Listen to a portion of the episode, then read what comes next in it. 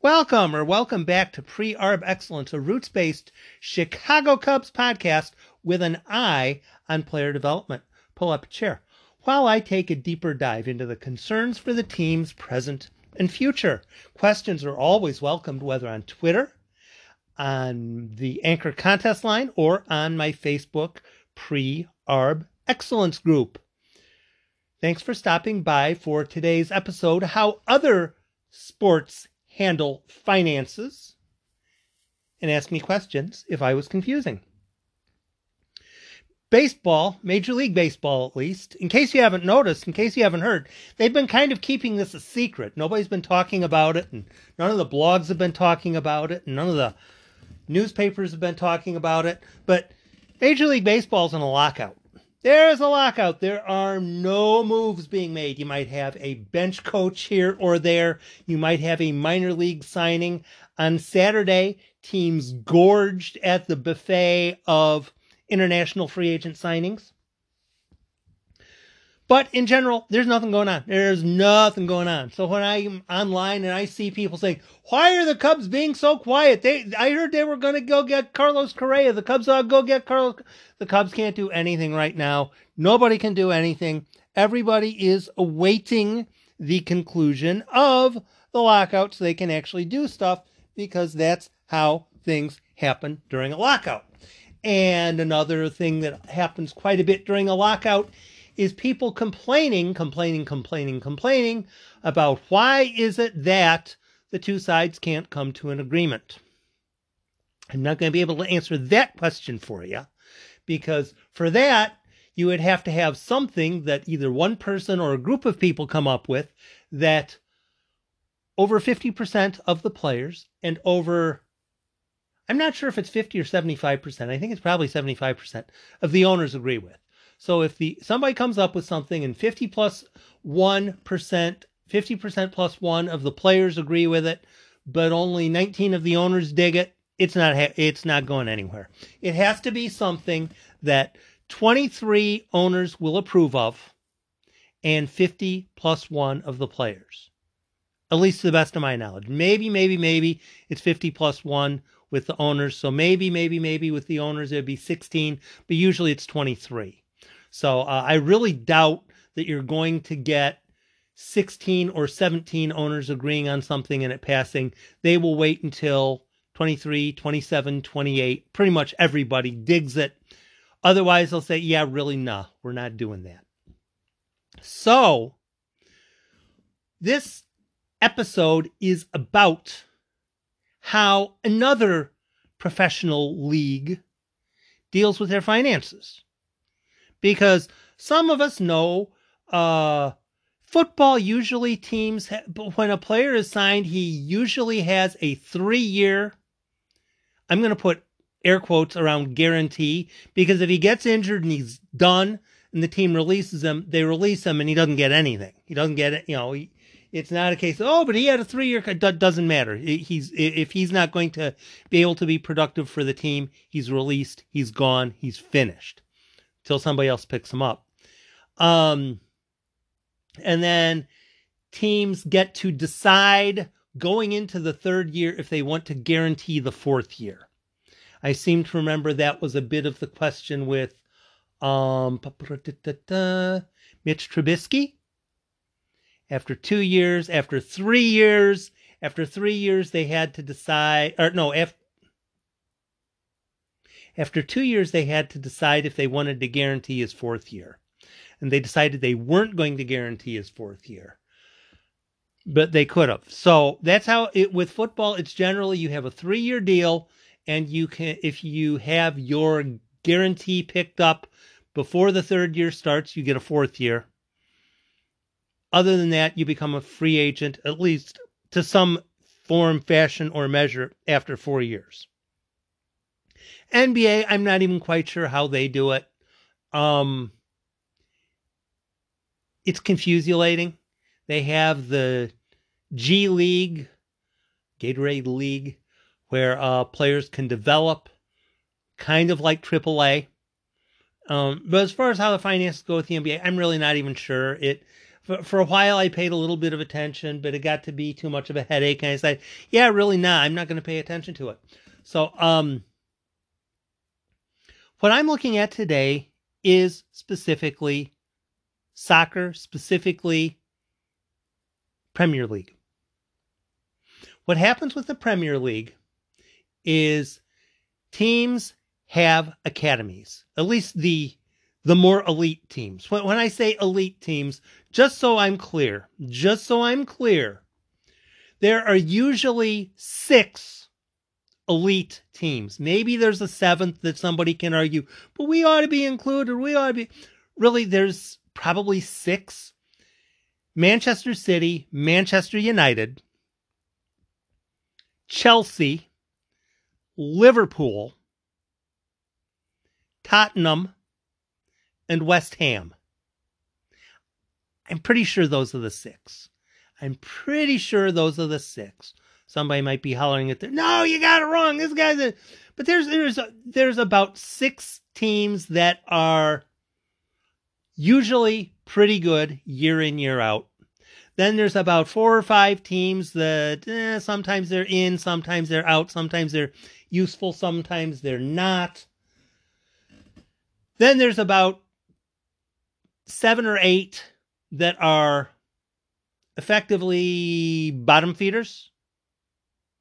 They lose against the really good teams, they win against the really bad teams, and they avoid relegation. And they stay in the English Premier League. And then there's a bunch of teams that are either in danger of getting relegated from the Premier League or in the lower levels because they have three additional lower levels beneath the Premier League. There's 20 in the Premier League, then there's Division 1, there's Division 2. There, uh, there's another league or two. So you have like 80 teams. You have 80 teams, not like 30 in Major League Baseball. You have like about 80 teams. Um, which seems a lot, but there you go. And the teams at the top, like I said, the teams at the top have academies. So you have Chelsea, they have their team, and then they have their 23 and under academy, and then they have their 20 uh, their and then they have their 18 and under. No, U18 and U23. So it's under 18 and under 23. So if you have a guy who's 21 years old, he'll probably be in the U23 academy for whatever team he's with. And then if he starts doing really well, the team generally starts to realize, hey, this guy is better than the guys he's playing against. We are going to loan him to another team. So, if you have a guy who is good, he's good enough so that he doesn't belong in U23, what the team will oftentimes do is loan him to a team at a lower bracket. A team at a lower bracket. So let's see. What was one of the names I just um uh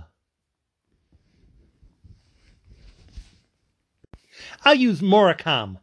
M O R E C A M B E. Morecambe played Tottenham recently in a in an FA Cup match. Um, FA Cup, all the teams in in English soccer are in the FA Cup. The larger scale teams get passed through to the third or fourth round, the third round, and the smaller teams have to play their way up to the third round. So once you get to the third the third round, then pretty much everybody's playing. But what ends up happening when you have a guy who is better than the U23, he's just he's just better. You know, you, you watch it. He, he's the best guy in the field. He doesn't belong here. He's better than these guys.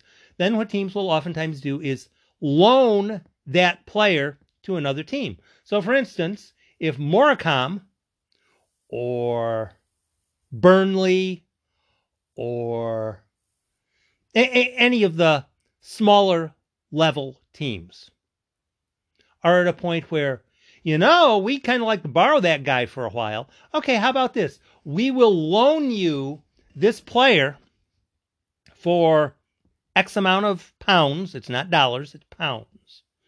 We will loan you this guy for X amount of pounds. You give us the money, you get to play the player, and after the season's done, he comes back to us. You get to play him for the year, and then he comes back to us. So it kind of works a little bit well for both teams because the team that's kind of mediocre and you know they're they're in 14th in their bracket and they don't want to get relegated back to a lower level. They pay a certain amount, get the guy to come in. The guy gets to come in, play against better competition because if you're playing level two ball, it's better than playing U23 ball. You know, it's kind of like if you're in uh, low A ball and you get um, promoted to double A.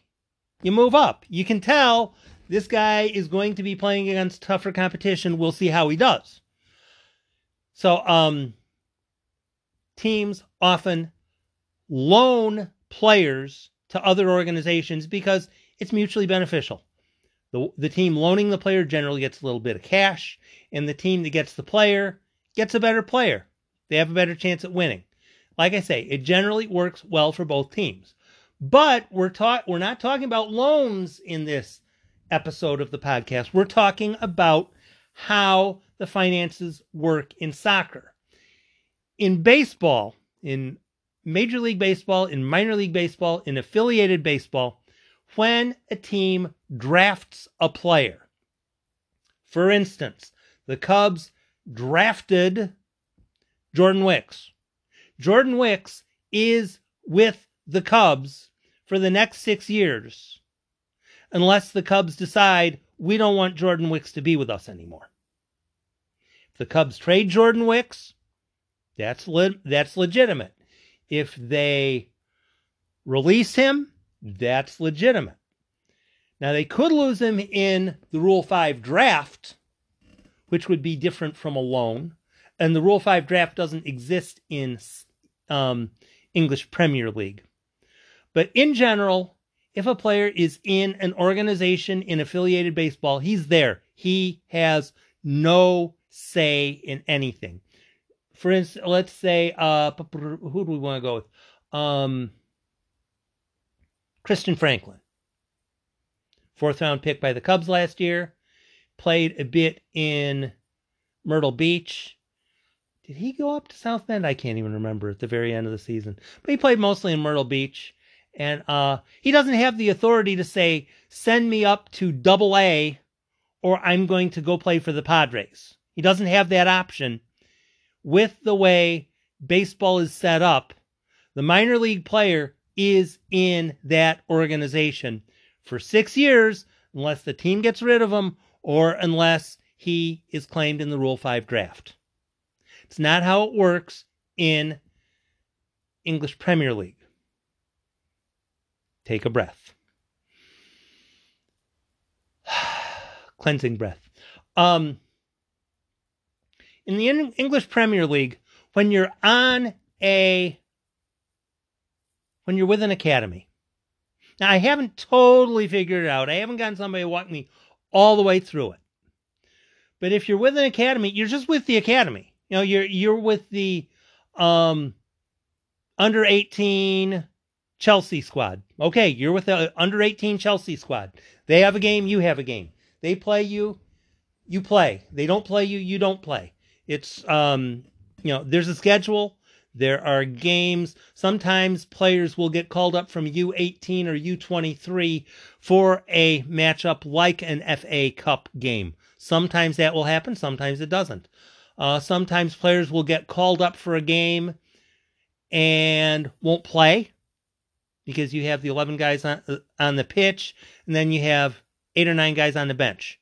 You can only make three substitutions or in some instances five so you're going to have some guys who they're not going to play. They're going to be on the squad, but they're not going to play. You don't know who's not going to play until after the game's done. But um, Spurs, Tottenham, Tottenham has a curious situation going on. They have a player named Dylan Markaday. Dylan Markaday you're probably not going to hear the name in the next four or five years, regardless how f- closely you follow the Cubs or the English Premier League. You're not going to hear the name, but it does explain how soccer is different from baseball. Dylan Markaday has told Spurs, I want to get called up to a top level club. Now, Markaday, he's done well in U23 ball. He's done well against young players. That's not a question. Markaday has said, I want to play upper level ball. I want to play upper level ball. And at the end of my contract, I'm going to play upper level ball. So, Spurs have a curious little situation here, don't they? Because they can't tell him you have to stay here because Jordan Wicks has to stay with the Cubs. You can't force him to stay because Christian Franklin has to stay with the Cubs. He wants to go somewhere else. He thinks he's good enough to play at another level in the English Premier League and most of the soccer leagues. All the benefit lies with the player. All the benefit lies with the player. So Dylan Markaday says, I want to go play top level ball. I'm going to go play top level ball at the end of this season. It's tough call, isn't it? In the English Premier League, most of soccer, there is a January and a July transfer window. So if you have someone who wants to get traded, who's going to get traded, January and July are the months that it will almost always happen. Possibly it might happen differently sometimes in a rare occurrence, but usually it's almost always going to be in January or in July. Dylan Markaday has announced if it gets to be July, I'm going to play for a top level club. So what would happen is if it gets to be the season's over and it gets to be July, Dylan Markaday will effectively take out an advert saying which team is going to pay me the most to play for a top level club. I will come play for you. Whoever you are, whoever that is, very possibly, I'll come play for you regardless who you are because I want to get paid. I don't want to make double A wages for the rest of my life. Now, you might like how that works. You might not like how that works. It sounds fantastic for the player, less so for the teams, because what ends up happening is the contract in the English Premier League is guaranteed. If it's a person signs a uh, three year deal worth 200 pounds a year, that's what it is. If he ends up being terrible, the money's fully guaranteed. He gets all the money. Regardless of if he is regardless if he's a dick, if he doesn't play any defense, if he all of a sudden starts playing horribly, the money is guaranteed. The money will be paid. Kind of like Jason Heyward. Cubs thought they were getting somebody who was going to be really good. He turned out to be far less than they expected, and the money's guaranteed. So, with Dylan Markaday, with Tottenham, they can't force him to stay. Come July, he's gone. So, as of now, what's happening is Markaday is basically pushing the team into moving him because if they don't they're not going they don't have room for him. They don't have playing time for him on their squad. So what they're doing is finding the best available offer and they are loaning Markaday i think it's 500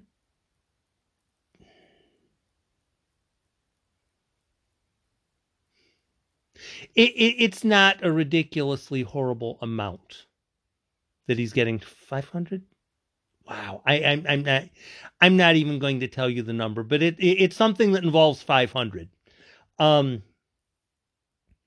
that's the best that tottenham can find as far as anybody being willing to pay for him 500 and it doubles. It, it might double depending upon how well he plays. So 500 could move up to up to a thousand. But with loan, well, with loaning him, and it is going to be a loan, but it's going to be a loan, and at the end of it, he's not going to come back. So basically, it's a sale. Um, it's different. It's different in soccer. And when people from soccer follow Major League Baseball, when Major League Baseball fans look into soccer, if you expect it's going to be exactly the same, or NBA, or NFL, or NHL, or anything, it's going to be somewhat different. The baseball players in Major League Baseball want a bit more of the English Premier League. If I'm a good player, if somebody wants to pay me a whole bunch of money, I want to be able to accept it and not have to worry about teams worrying about if they're going to lose a um, draft choice, which, incidentally, in the Premier League, there's no draft. There is no draft. You go out, you find players, you sign them, you use them in games. There is no draft. In affiliated baseball, there is a draft, and it's a huge consideration. Teams don't want to sign certain free agents because if they sign certain free agents, they lose a draft pick and they lose international spending money. In the English Premier League, that doesn't exist. In the English Premier League, as I'm starting to figure out, the money from tickets goes to the owners. Most of the money from um, merch goes to the owners, and the money to the players is guaranteed. And if you're in a situation where you're a free agent in soccer, you take out the want ad. I, I'm willing to come pay. I, I'm willing to come play for your side. What are you willing to pay? And that's what it boils to. There aren't salary caps. There aren't salary caps. So you have those six teams at the top or if you want to argue, no, actually, there's only five, or there's seven, or there's eight, or there's four, or there's six, you have your teams at the top. Manchester City has money. Manchester United has money. Chelsea has money. Um, Liverpool has money. Tottenham has money. As to whether they're actually willing to spend it is a different question. Um, there is one I'm leaving out. Arsenal. I didn't include Arsenal. So those of you who have already typed in the question, what about Arsenal? What about Arsenal? They're probably six, and West Ham's probably seven. But Arsenal, again, they have money. They can go out and afford to buy quality players. Burnley can't. So Burnley is basically the Tampa Bay Rays without a draft and without extra draft picks and without an international um, international free agency day where they have more money that they're allowed to spend than anybody else. So in soccer, in English Premier League, in pretty much any soccer league there is, if the ownership doesn't have money they're willing to spend, that team is at a huge disadvantage because they can't spend enough money to keep up with the teams that are going to spend the money. As the lockout continues. The way baseball does it is not the only possible way to do things. There are other possible ways to do things. And some people think that if you toss in a lottery or if you um, have wheels and spokes, so a team isn't getting early draft picks every year or you know what, what, everyone's going to have their own solution for this is how baseball would be better. Owners want control. Owners want control. In the english premier league there is no control. Dylan markaday i want to go play for somebody else And unless you pay me the amount of money that I want, I'm going to go play for someone else. Now, in Major League Baseball, you get to free agency eventually, but usually it's after three or four or five or six years in the minor leagues, and then five or six or seven or eight years in the major leagues. It's a long time to get to free agency in Major League Baseball or in the affiliated baseball system. Whereas Dylan Markaday, who's 22 years old, is a free agent now. It's different in soccer. I'm not going to tell you you should take the owner's side. I'm not going to tell you you should take the player's side. I'm not going to tell you there should be a lottery in baseball. I'm not going to tell you there shouldn't be a lottery in baseball. I'm not going to tell you there should be an international draft. I'm not going to say there shouldn't be an international draft. Baseball is different, and owners aren't going to give stuff away unless A, they absolutely have to, and B, they get something back. So, how it's going to get solved, I don't know. But to the people who think, oh, why don't they just sit around and sing kumbaya and, you know, ha- have a little bottled water and figure it out and then go. No, it's not going to work that way. It's not going to work that way. The players want something like the English Premier League has. The owners want nothing like the English Premier League has.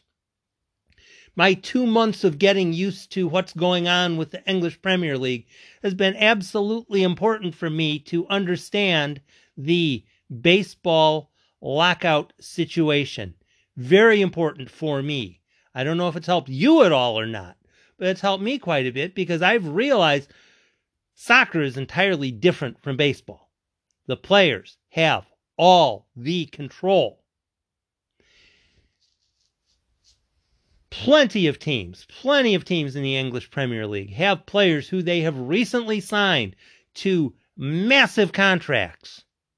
And at some point they realize, you know, we probably shouldn't have done that. But the money's guaranteed. Money's guaranteed. So now they're trying to loan out this player or loan out that player over here or find some team that's willing to take on a bit of their salary it's scary. And as much as owners make, as as filthy rich as owners are, and all that kind of stuff, and you know, horrible, horrible, horrible. Major League Baseball owners know how it works in English Premier League. They don't want to pay the absurd contracts. Not only do they not want to pay the absurd contracts, they want to be able to not pay the absurd contracts and still contend. How are you going to pull that one off? How are you going to pull off owners not having, well, owners not paying absurd contracts and players okaying the collective bargaining agreement? It's really tough. It's really tough. And to the people who think, oh, they'll just have a, you know, have a little get together and they're, they're, they'll kind of get close to spring training. And then they'll say, oh, I, I want to go play baseball. Well, it's not just one about wanting to go play baseball. It's about wanting to not get screwed in a contract negotiation. It's really about that. It really is about that.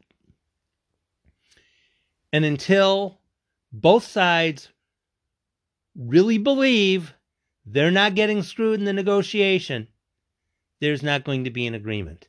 And if there's not going to be an agreement, at least for however long there isn't going to be an agreement, you're certainly welcome to pick another level of baseball to follow or another sport to follow. I'm paying attention to the Premier League kind of. Um, again, it's very very eye-opening regarding the finances. Um, some people hate the finances of baseball. I realize that the finances of baseball are essential. Doesn't mean that I like them. It doesn't mean that I like how things are being done. But I realize, yeah, I'd probably better understand this. I'd probably understand this because it's really kind of important. So, um, as to whether you're interested in other sports, other levels, whether you're interested in why it's taking a long time for the uh, lockout to get fixed, The best way I can explain it is walk through the concept of being an owner or even an executive in the English Premier League, and you will better understand why owners do not want the English Premier League style of finances because with that, the owners lose the advantages that they've loved having for the last, oh, about 100 years. Looking into why what is happening is happening is a large part of what I consider entertaining. And the uh, side swerve into the EPL has helped me with that quite a bit. Thanks for stopping by. Have a great rest of your weekend. And feel free to take in an English Premier League game or something. Have a great day.